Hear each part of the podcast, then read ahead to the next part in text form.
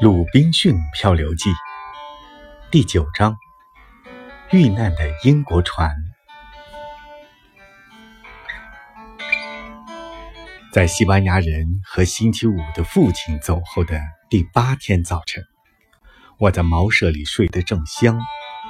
星期五忽然跑进来，兴奋地嚷着：“主人，主人，他们来了，他们来了！”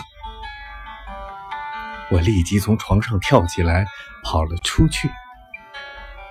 可当我放眼向海上望去时，不禁大吃一惊。只见四五海里之外，居然有一只陌生的小船，正全速向这里的海岸驶来。因为现在还无法弄清楚他们是敌还是友，所以我必须小心行事。接着。我赶紧折回家中，取出望远镜，爬上山顶观察。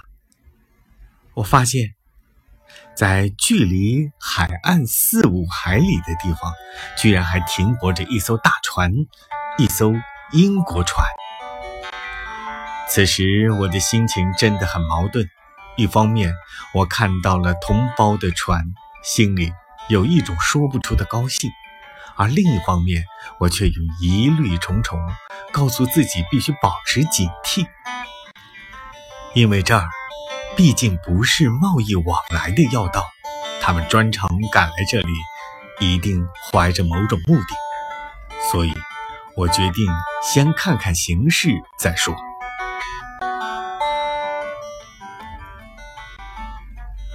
小艇上的人上岸后，我看出他们果然是英国人。他们一共有十一个人，其中三个没有带武器。根据我的推断，这三个人可能是俘虏。果然，船刚刚靠岸，这三个不时地举起手来向其他人求饶。看到这幅情景，我心乱如麻，不明白。他们这种举动究竟代表什么意思？星期五对我喊道：“主人，你看，他们吃，呃，要吃俘虏呢。”不会的，我连连摇头说：“他们绝不会吃人的。”我嘴上虽然这么说，但仍止不住的浑身发抖。我担心那三个俘虏不知会怎样被掠杀致死。当看到一个水手举起一把腰刀，向其中一个俘虏砍去时，我全身的血液都凝固了。不过，奇怪的是，那伙盛气凌人的水手把那三个人残暴地虐待一番之后，就在岛上四散走开了，好像在巡视这里的环境。这时，那三个俘虏也可以随便的走动。后来，他们都坐下来，脸上充满绝望与忧愁的神情。一种莫名的冲动促使我萌发救助这三个可怜人的念头。那群家伙在岛上到处乱逛，直到潮水已经退去时，他们才发现小船被搁浅在沙滩上了。小船实在太重了，任他们怎么使劲，也无法把船推进到海里去。可他们居然一点也不着急，最后干脆放弃，又回到岸上游荡。我知道，在小船重新浮起来以前，至少还有十个小时。到那时，天已经全黑。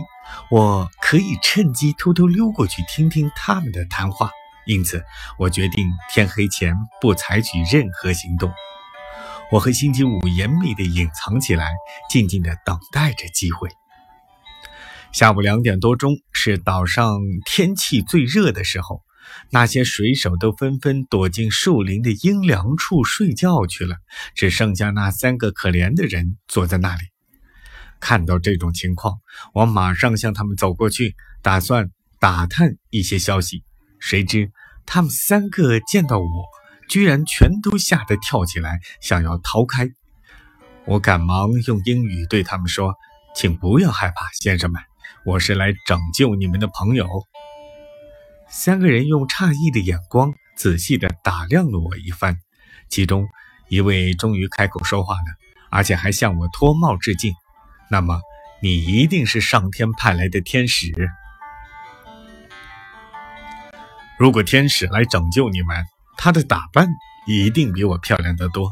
我笑着回答：“你们仔细瞧瞧，我是一个人，一个英国人，我是特地来帮助你们的，请告诉我。”到底发生了什么事？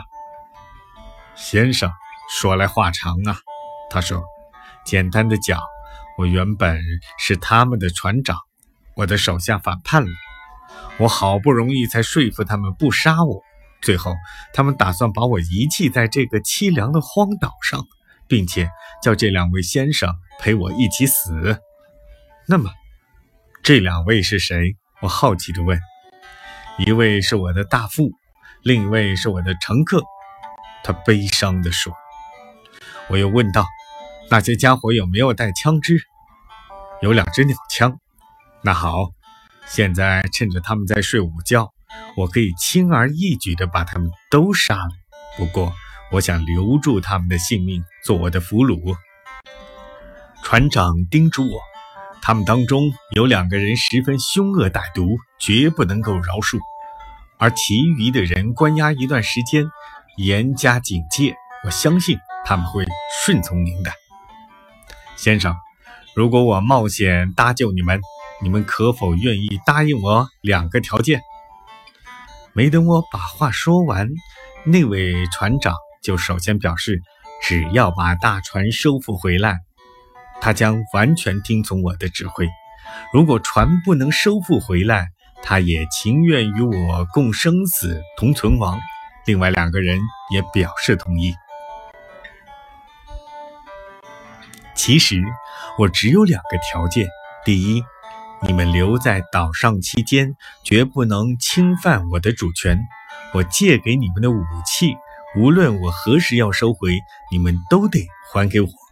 同时，一切行动都要听我的指挥。第二，如果那只大船收复回来，你们必须把我和我的随从免费送回英国。听了我的条件，船长表示将会彻底履行。之后，我给他们每人都发了枪，打算一起去偷袭那群午睡的家伙。这时，我们发现有几个水手醒了，还有两个人站了起来。我问船长：“这两个人中有没有谋反的头子？”船长说：“没有。”我说：“看样子是老天爷有意叫醒他们，让他们逃命的。不过，如果你让其余的人跑掉，那就是你的错了。”船长立即和他两个同伴勇敢地跑过去。其中一个水手听到响动，忙把其余的人叫醒。他刚一叫出声，船长的两个同伴就开枪了。他们当场打死了一个，另一个也受了重伤。受伤的那个水手刚想求救，船长便疾步来到他跟前，举枪把他砸晕了。跟这两个水手在一起的还有三个人，其中一个已经受了轻伤。他们知道抵抗已没有用了，立刻请求宽恕。船长告诉他们，只要他们肯认错，并且发誓忠心归顺，重新把船驶回牙买加去，就饶他们一命。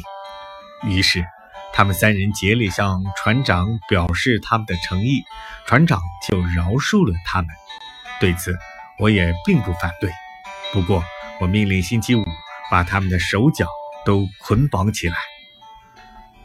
接着，我们又跑到海岸上，把他们船上的桨和帆藏了起来，扣留了船只。而这时，其他几个分散在各处的水手听到枪声赶了过来，见船长已经脱险，也就俯首就缚了。大获全胜之后，我先大致谈了我沦落荒岛的经过。船长他们听得很认真，特别是在我讲到怎样用奇妙的方式弄到粮食和军火时，船长更是惊讶不已。我带着船长和他的两个同伴到我的堡垒去，拿出食物来给他们吃。他们对堡垒的一切无不惊讶万分，尤其是船长特别欣赏我的防御工事。我告诉船长，除了这个堡垒，我还有一间别墅。目前，对我们来说，最迫切的是想办法夺回那艘船。当提到收复那艘大船的问题时，船长显得很忧虑。现在，船上还有二十六个人，他们已经叛变了。依法说，那是犯了死罪。他们也知道，假如被制服后一回到英国或英国属地，将会被判处绞刑，因此他们一定会顽抗到底的。我们人数这么少，硬拼对我们不会有好处的。我觉得他的话很有道理。由于人数差距悬殊。我们不能与他们硬拼，只能智取。经过一番周密的计划，我们首先登上那只搁浅在海滩上的小船，把里面的东西都搬上了岸。然后，我们又在小船底下弄开一个大洞，这样，那些待在船上的水手不用多久就会上岸来寻找小船上的那些人。那时。即使他们有强大的武力胜过我们，也不能把小船带走。接着，我们来到小山顶上，全部埋伏在野草丛中，静待事情的发展。大船上放了一枪，并且摇动旗帜，这显然是招呼小船上的人回去的信号。由于小船毫无动静，于是他们又连放了几枪。他们发现枪声没有回应，便放下另一只小船，向海岸驶来。我们在望远镜里看见小船上坐着十个人，而且都带着枪支。小船逐渐靠近海岸，船长认出他们中只有三个老实人，其余的人都十分凶狠，因此船长非常担心。我向他微微一笑。请他从俘虏的几个水手中挑出两个忠诚可靠的人参加行动，让星期五把其余的四个人囚禁在堡垒里。现在我们总共已经有七个人，我相信只要大家齐心协力，一定能够取得胜利。那批人一靠岸就直奔那只小破船。当他们看见小船里面空无一物，船底又有一个大洞的时候，个个都大吃一惊。他们连忙大声呼喊同伴的名字，同时又鸣枪示意。可是岛上依然是静悄悄的。他们感到万分惊讶，只好留下三人看守自己的小船，其余的人上岸继续搜寻他们的同伴。此时，我们不敢轻举妄动。因为如果现在采取行动，即使我们捉住了上岸的七个人，看守小船的那三个人也会驾船逃走，而大船上的水手必定会扬帆而去，那我们回英国的希望就破灭了。这时，只见那七个上岸的人向小山的顶上奔去，他们高声叫喊，可是岛上没有一点回应。那七个人似乎决定放弃搜索，直向海边奔去。他们的这一举动让我们紧张起来。我急中生智，想到了一个计策。我命令星期五和那位大副越过小河，走到半英里外的那片高地上，尽量大声叫喊，一直喊到让那些水手听见为止。只要听到水手们回答。他俩就要立刻回应，然后尽可能把他们引往小岛深处，最后再按照我指定的路线迂回到我们这边来。果然，星期五和大副的喊叫声，那些水手连忙一边答应着，一边朝着声音的方向跑去。由于岛上的小河河水正在涨潮，他们根本无法通过。他们只好叫留守小船的人来帮助他们渡过河。最后，他们把小船停泊在河口。这次只留下两个人看守小船了。就在星期五和大副继续叫喊时，我带领其余的人向船上的那两个人扑过去。当时，一个人正躺在岸上半睡半醒，船长一下冲到他跟前，把他打倒在地。然后，船长又向另一个人大喝一声，叫他赶快投降。他见同伴已被击毙，自然乖乖地归顺了。与此同时，星期五和大副又喊又答，把其余的人从这座山引到那座山。这不但消耗了那些水手的体力，而且还把他们引得很远很远。天黑之前，这些水手绝不可能回到小船的位置。果然，在星期五他们回来好几个小时之后，那些人才回到他们小船停泊的地方。当他们精疲力尽地走到小船跟前，却发现潮水已经退去，小船搁浅在小河里，而那两个看守的人也不知去向。他们惊慌失措地大声呼唤两个伙伴的名字，可是毫无回应。我吩咐星期五和船长匍匐前进，尽量不要让对方发现。这时，水手长带着两个水手朝船长的方向走了过来。这水手长是这次叛乱的主要头目之一。船长急不可耐，不等他走近，就同星期五一起跳起来，向他们开了枪。水手长当场给打死了，另一个水手。中弹受伤，剩下的那几个人趁机逃走了。听见枪声，我立即带领着全军前进了。此时，我这支军队一共有八个人，那就是我总司令星期五，我的副司令，另外是船长和他的两个部下，还有三个我们信得过的俘虏。我给他们也发了枪支，在夜幕之中。那些水手根本看不清楚我们到底有多少人。我让船长和刚刚投降的那个水手与他们进行谈判，这样可以不用武力就使他们归降。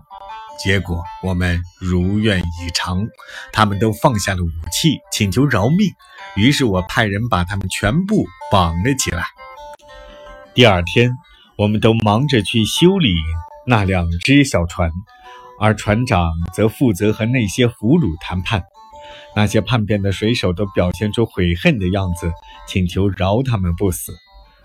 船长告诉他们：“你们应该受到惩罚，但是你们不是我的囚犯。这座岛上有一位英国总督，如果总督认为必要，就可以把你们通通在岛上吊死。但现在他决定暂时饶恕你们。”等回到英国时再秉公治罪，不过阿金斯除外。明天一早，他将要被绞死。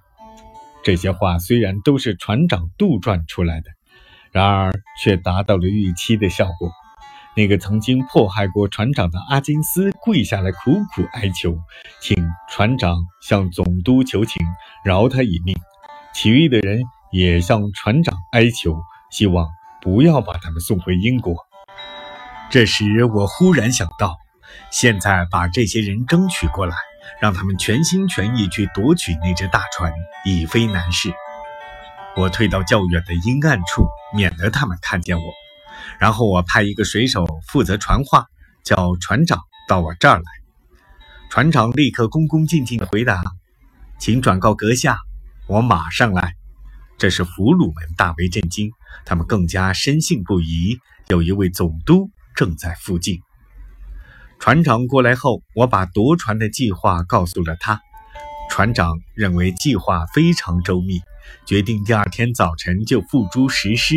为了把计划执行得更巧妙、更有成功的把握，我决定把这些俘虏隔离开，其中较恶劣的押到洞穴里囚禁起来，其余的人则关到我的山间别墅。第二天早上。我派船长去和那些水手进行谈判。船长分析了他们当前的处境，根据他们叛变的行为，假如送回英国去，一定要受到审判；但是如果他们愿意竭尽全力夺回大船，那么他将请求总督饶恕他们的罪行。处在这种情况下，水手们对于这个建议自然是求之不得。他们全都跪下来，向船长表白，一定会忠心于他，直到永远。船长把他们的情况原原本本地向我做了汇报，并表示他完全相信他们是会效忠的，但为了保险起见。我叫船长从他们七个人中挑选五个人做助手，其余的俘虏留下来做人质。如果有人对我不忠，那么留在岛上的所有人质就要用铁链活活吊死。这个严厉的办法使他们除了乖乖接受外，别无他法。结果，那几个人质反而也劝告参加行动的五个人一定要尽力尽责，协助船长。夺回大船。